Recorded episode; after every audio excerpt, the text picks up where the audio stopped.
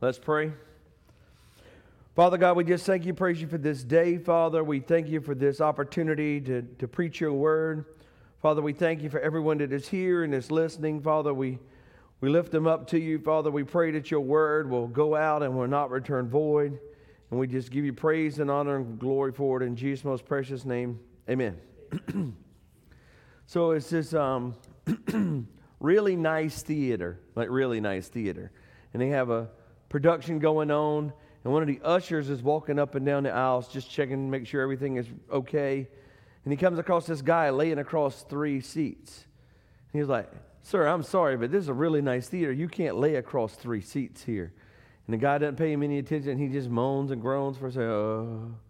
He said, "Sir, I'm, if you don't get up, I'm going to have to go get the manager." And the guy groans. So the usher disappears and goes down the hallway and comes back with the manager. The manager says, "Sir, I don't know if you know where you are, but this is a very nice theater. You can't just lay across the seats." And the guy just groans and he said, "Hey, look, if you don't get up, we're going to call the cops." And the guy kind of does his hand, and so they quickly go out and get the cops. So the cop gets there and says, "Sir, this is a really nice theater. You can't just lay across three seats." The guy kind of groans. He said, "Hey, buddy, what's your name?" And the guy said, "Sam." He said, "Sam, where are you from?" He said, "The balcony." Philip didn't think that was funny. I thought it was hilarious. Poor old Sam fell out the balcony. Um, so, so I, I, I like it when I get funny at my joke. That's awesome. That, when I laugh at my joke, that's great. I've been waiting all week to tell that joke. I done told it a couple times. Crystal's done heard it like three times. But anyway, so what we're going to talk about today is um, um, being generous. And, and the word generous means that a person, and according to the definition, a generous person is a person showing a readiness to give more. That, that's, a, that's what the definition says that somebody is that is generous. Now, now, I don't care who you are, there are some things that you do generously, right? I mean, and I don't care who you are. You can be the biggest uh, penny pincher, meister, whatever. There's something you do generously. Now, it might be putting syrup on your pancakes. You might do that generously. Or, or syrup on your ice cream, you might do that generously. But I mean, you have some form of generosity in you, right? If you're generous in some level, shape, or form. Now, it might be generous to your own self, right? Um, the whole, um, the Scrooge McDuck, right? The little cartoon, he was generous of taking his employees' money and putting it back in his pocket, but he was generous to, to some extent. But what we're going to talk about today is being a generous giver. And we're not necessarily, although a lot of the references always end up being about money, we're not necessarily talking about money. Because it doesn't say money in the definition, it just says somebody who is showing the readiness to give more. So it could be you're generous with your time, you're generous with your compliments, you're generous with your attention, with your love, your affection. It could be generous in lots of ways, right? I mean, and, and listen, um, we get hung up on the money part, and, and that's not necessarily where the, the, the root of the answer is. The money is a good example because it's easy, if I took money out of my pocket and handed it to you, it's easy for you to see the today's value in what I handed you. You know, that's the... Now, if I, I reached in my pocket and got you a couple of dimes or, or, or two quarters, right? Now, even when I was growing up and working at the hardware store, two quarters would get you a canned drink out of the out of the um, drink machine out front. In fact, Jay Davis, who used to work for Granddaddy for years and years and years, and one of my favorite people that I've ever met, used to call them case quarters. Anybody ever heard them called case quarters? Do you know why they were called case quarters? Because the lock on the front of the drink machine was made by a case. And right under where you put the quarters in, it said case, because that was the name brand of the lock. So he'd always ask me for two case quarters, right? He'd come up there working at the hardware store and say, "Give me some case quarters and give me a dollar," and I'd give him change back out of the register. But if I walked up to you in today's money and gave you fifty cents, I'm not sure what you can buy with fifty cents. The value of that fifty cents is not very strong, right? I mean, in, in, in nineteen ninety-one, if I gave you fifty cents and you were at Keller Hardware at Main Street, you would get an ice cold Pepsi, Mountain Dew, Mellow Yellow, whatever we had that Uncle Chip bought that week from Sam's that it, it didn't always match the buttons. But I mean, we did the best we knew how. But you could get ice cold something out of that machine almost every time with your fifty cent. But the value of that fifty cent when it was one hundred degrees, on, it, it was pretty valuable. But today, in today's money, it's not so valuable. But but if you give somebody money, whether it's a dollar or two dollars or ten dollars, a hundred dollars, a thousand dollars, ten thousand dollars, whatever, the value, the reason money is such a good example is because the value is understood. Everybody in here knows the value of a dollar and five dollars and ten dollars and twenty dollars. There's no secret to that. Now, if I told you that, hey, look, I'm going to help you out, and I'm going to give you some of my cryptocurrency, and I currently hold about sixteen hundred or eighteen hundred Phantom coins, right? I do, personally. And I told you, hey, I'm going to give you a Phantom coin. Most of y'all, I would bet, do not know the value of a Phantom coin. Does anybody know the value of a Phantom coin? No? Okay. Well, it changes pretty rapidly, but I think today they're worth about two dollars and fifty cents, right? Not a lot. But I own like sixteen hundred, eighteen hundred of them. The cool part is that I bought them when they were like thirty cents. So I personally think two dollars and fifty cents for a Phantom coin is great. But for somebody to understand the value of it, because you can be pouring out generously something that you think is valuable, and they might not think is valuable. I mean, you know what I mean? You could be giving them all of your time, and they think you are annoying as hang, and you won't leave them alone. I mean, you know what I mean? So for us to be generous, it has to have value. King David said, I will not give God anything that didn't cost me something. And the Bible talks about generous givers, and we're going to get into some of those scriptures, and we're going to talk about it. And I just want to say on the outset, I have a couple examples of things that I have done in this scripture, I mean, in this sermon, okay? Some personal experiences to where I have done something. I am no way, shape, or form using, in fact, up until yesterday, nobody knew about my first example except for Crystal and the people who witnessed it. And it's been a couple of weeks.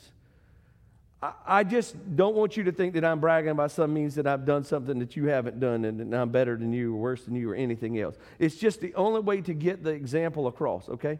All right, so we're going to start way back, way back in Proverbs.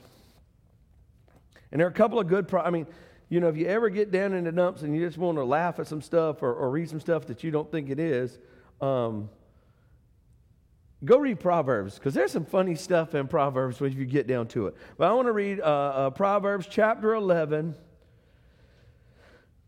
um, and, and it's really a couple three in a row, but we'll read twenty-three. The desires of the righteous ends only in good, but the hope of the wicked only in wrath. That's just, that hits home. twenty-four, one person gives freely, yet gains even more. Another person withholds unduly and becomes poverty, and it comes to poverty. twenty-five is really the one, and it's actually, funny enough, it's the Bible app Bible verse today. Um, a, generous per, a generous person will prosper, and whoever refreshes others will be refreshed. So when you start talking about what do you need, right? If, because see, sometimes it's it's not it's not easy to help folks. So you can be, you can want to be as generous as you can, and if you don't know what they consider valuable or what they need, I mean, you you you're just not helping, right? But but in this, in Proverbs, it says a generous person will prosper, and whoever refreshes others will be refreshed. So if you're like like I said, now value is always based on the situation, right? I mean, if I went into the back and got y'all a glass of water like mine, I mean, it's not very valuable today. It's thirty-five or eight degrees. It's pretty chilly. I would bet most of us don't drink a lot of water today. It's not very valuable. But if you were standing in the middle of the Sahara Desert and one hundred fifty degrees or whatever hot it is, I bet this would be pretty valuable. In fact, you probably could run across a guy that would give you a pretty penny for it, right? Amen. You, I mean, you know, if you were if you were getting ready to thirst to death, this would be heaven sent. So when we talk about generosity, that has to have value to the person that you're giving. You can't give, and see, this is where we get into trouble. You can't give your well-meant advice because somebody's going through something if they don't want your advice. There's no value added to that, right? And like I said, it's going to go back to money because money is a is a pretty relative thing and everybody understands. So, so let me tell you a story. Um, we, we've been looking at buying some properties and different stuff, and we've been going and doing. And, and, and you know, when, if you've ever tried to buy a property, it puts you in some weird places. Places I didn't know existed. And so we ended up someplace the other day down off of seventeen A, and I was about ten minutes early, maybe fifteen minutes early, and I said, I'm going to stop and get me a drink and a snack because this is happening at lunch, and I just won't eat lunch, I'll eat supper. And I tried to get over to get to the gas station right there on seventeen A, and I couldn't. The traffic was just crazy, and I had to turn to the right anyway, and I said, well, what the heck, I'll just go into Family Dollar. I'm sure somewhere in the Family Dollar they have a cold drink and a Snickers or something. I'll just get me one of them. I can honestly say I have never been to the Family Dollar in my entire life at the end of Cypress Gardens Road, ever, ever, ever, ever, ever, ever. And I got into the parking lot, and I was going inside, and Philip called me and said, hey, I need a couple minutes. So I sat in the truck and talked to Philip for a few minutes, and then I walked inside. And, and I'm telling you, this is weird, right? The whole situation is weird. And it is packed, and it's like, you know, a Tuesday at lunch, and I have no idea why it's packed. Anyway, I get to the register, and this, this young lady who looked like she was starting her new house, right? She had uh, trays for the drawers of silverware, and she had diapers, and she had uh, paper towel holders and paper towel. I mean, just two buggies full of stuff at the Family Dollar, right? And I'm behind her in line, and the lady at the next register called for the next person, and then the person she had just checked out said, oh, I got another question, and I've been standing in line now for like ten minutes, and I'm I'm I'm went from being early to being late. I'm almost to the point to where you can have this drink and this candy bar because I don't care that much, and I don't even know why I'm even here. And then the next thing that happened explained the entire situation. So the lady had a, a E B T card, and they ran it, and she the lady behind the counter said, "Okay, the balance is fifty-three dollars and forty-five cents." And the young lady was flabbergasted. She had no idea. She had no idea it was going to cost her money. She knew it was first of the month. She knew she had the money to cover it. She did not expect it to have to. And, and I don't know exactly how it works, but only certain things are covered and certain things are not, is what I found out. So anyway, it's fifty-three dollars. fifty-three dollars. And she started panicking. And I'm saying panicking, she was panicking. And I could see life decisions being made. She didn't have no Twinkies. She didn't have no fruit juices. She didn't have, she had stuff to start a house. And so I just reached in my pocket and grabbed fifty bucks and handed it to her. I said, here you go, sweetheart, pay your bill. And the lady said, oh, I'm sorry, we can't take cash here. So I folded my fifty dollar bill back in my, and I had a fifty dollar bill in my pocket. I put it right back in my pocket, pulled out my debit card, and I said, well, how about do me this? Scan my drink and candy bar, and then let me pay for the whole thing with my card. Well, sir, I can't do that because we've already finished the transaction and her E B T has already been run. Okay, cool. We'll do two transactions. Here you go. And the, the young lady is probably twenty-one, twenty-two years old. I mean, very young, very polite. And she is mortified, number one, to be in the situation. And she is, sir, you you can't, sir, you can't do that. Sir, you can't do, do, do sir, you, there, I can't ask you to do that. Sir, I'll just put the stuff back. And I said, sweetheart, I have been standing here trying to figure out why in God's name I am in the Family Dollar at the end of Cypress Gardens Road.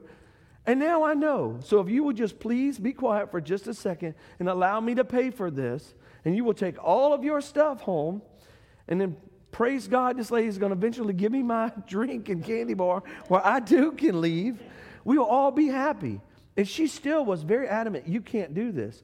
And the lady behind the counter said, you're going to not let him get blessed because you don't want to take his money? And I said, thank you. And I wanted to tell her, and you will be in a sermon very soon, but I'm not going to tell you that right now. I'm like, please, sweetheart. This is... So anyway, long story short, I paid for the lady's thing. And then, like, I went to get in my truck and leave, and she's, like, standing there, like, she has no, she just can't, she, and, and, and she's an African-American lady, right? And, and if you looked at her physically, we don't line up, right? We don't, there's a division in our country is what they keep telling us, but there's not a division in God's family. And so she is flabbergasted that this little short, bald dude, white guy is going to insist on paying for her stuff. And she's just standing there, and I said, sweetheart, it is okay. I promise you, it is okay.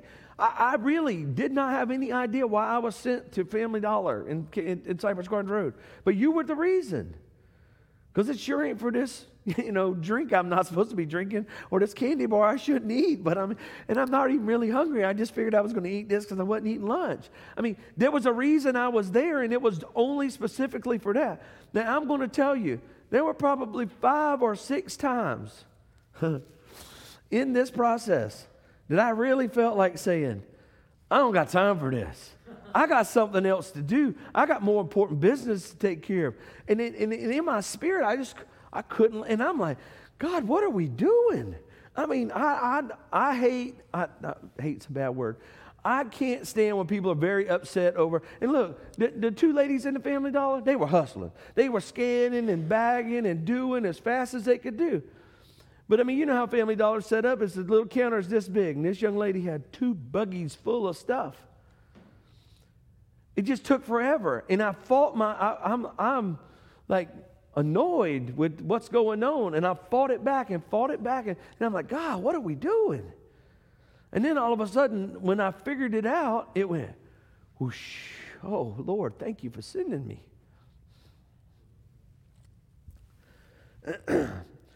So we have to be looking for an opportunity to give. Now, uh, I'm going to tell you, it, it, it and I, I, I'll be honest, and it, maybe it's just me. I have a hard time with folks that's on the side of the road and a sign and a cup, or on the side of the street in a big city. I do. I have a hard time with that. And I, every time I see one, I pray, Lord, tell me if I'm supposed to be giving these people money.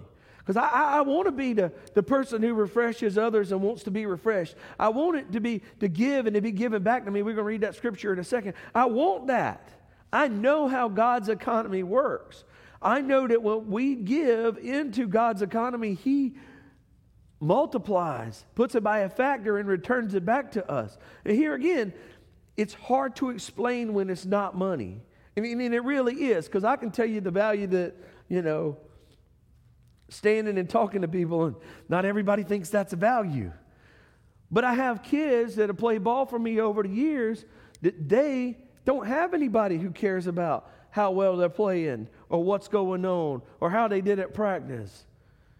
And you know what? It's funny, but those girls will come talk to me. Now, my kids don't necessarily want to talk to me about how good they did at practice, or how hard they're playing, or anything else, because they hear it constantly. Caroline said, here's my problem, Dad. I don't mind hearing it the first time. It's the seventh and eighth time that really bothers me. I really can't. I mean, I know you're trying to relate, and I, I get it, but it's when we talk about it over and over is when it gets on my nerves. And I understand. I do it. I get it. But there are kids in that group that need to hear. And then and, and I can't express the value of that, right? I can't express the value of how it is to talk about a kid of, hey, I see you change your batting stance. You're getting through on the ball. All of a sudden, your power's back. You look good. I mean, that to them is very valuable. To y'all, you're like, yeah, whatever, I get it. But the money always seems to be the easy thing, right? It seems to be the easy explanation.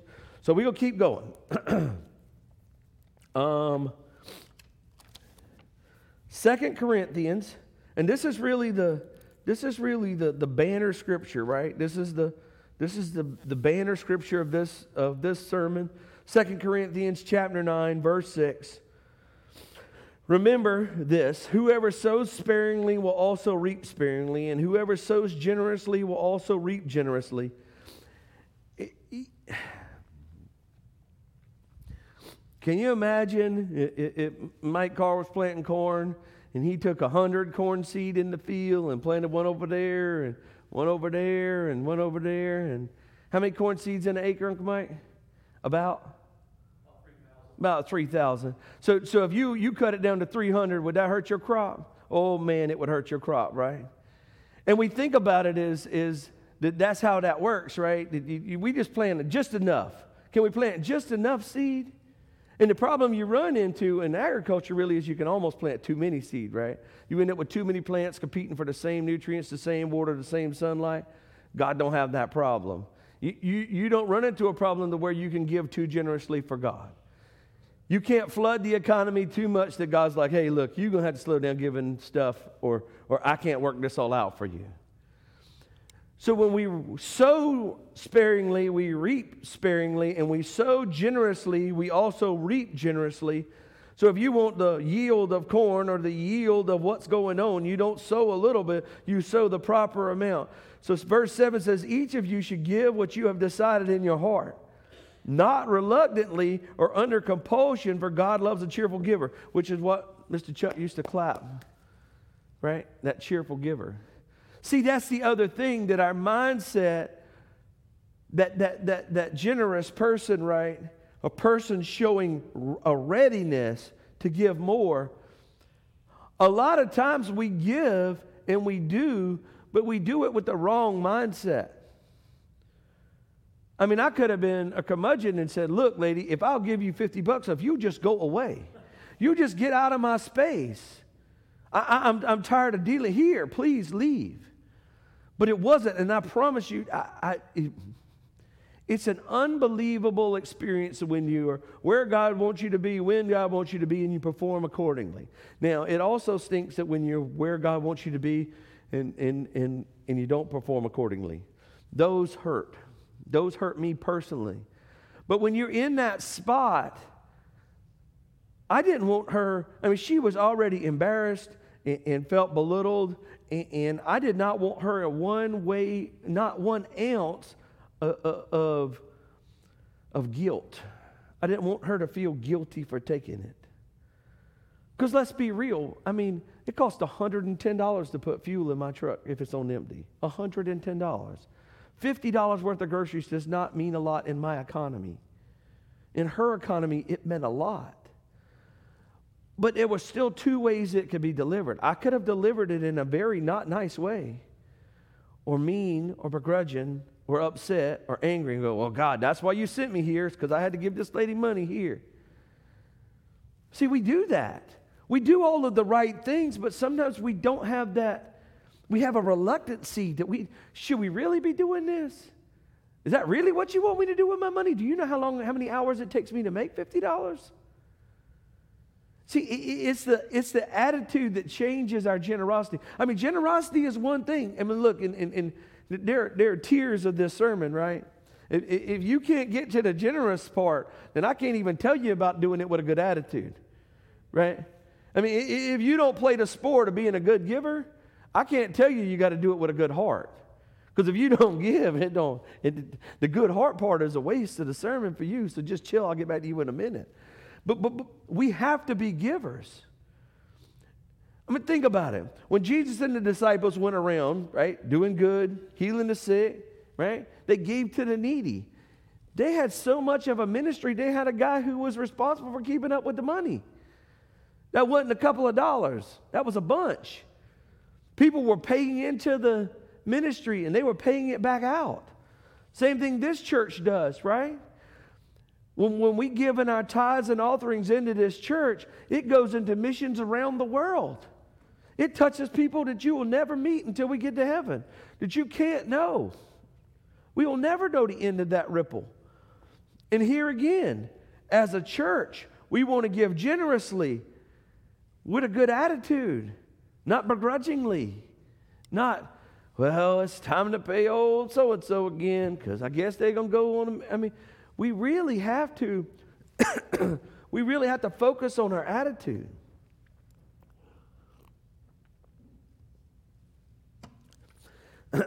Last night at, uh, or this weekend, and uh, my kids were at the Beta Club convention in South Carolina, and Caroline is the, or was the, South Carolina vice president. Just in case you haven't heard, Reed Keller now is the South Carolina president. So the first time ever that their high school went back-to-back to officers, and the first time they ever went cousin to cousin, ever, right? It's anybody that knows.